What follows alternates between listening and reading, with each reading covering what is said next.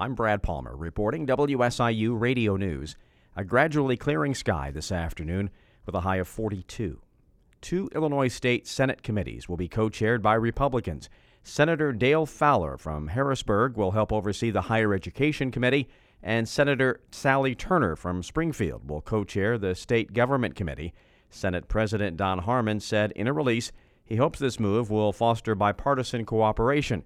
The Democrats hold a supermajority, controlling both the House and Senate chambers. February is American Heart Month, and the American Heart Association encourages everyone to learn about cardiac arrest and the importance of learning hands only CPR. With a heart attack, people often have warning signs, but with cardiac arrest, they may not.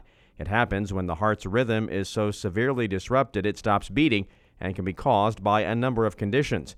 Jennifer Jager with the American Heart Association of St. Louis says cardiac arrest usually doesn't happen in the type of dramatic settings portrayed in the media. Most of the cardiac arrests that happen happen in the home.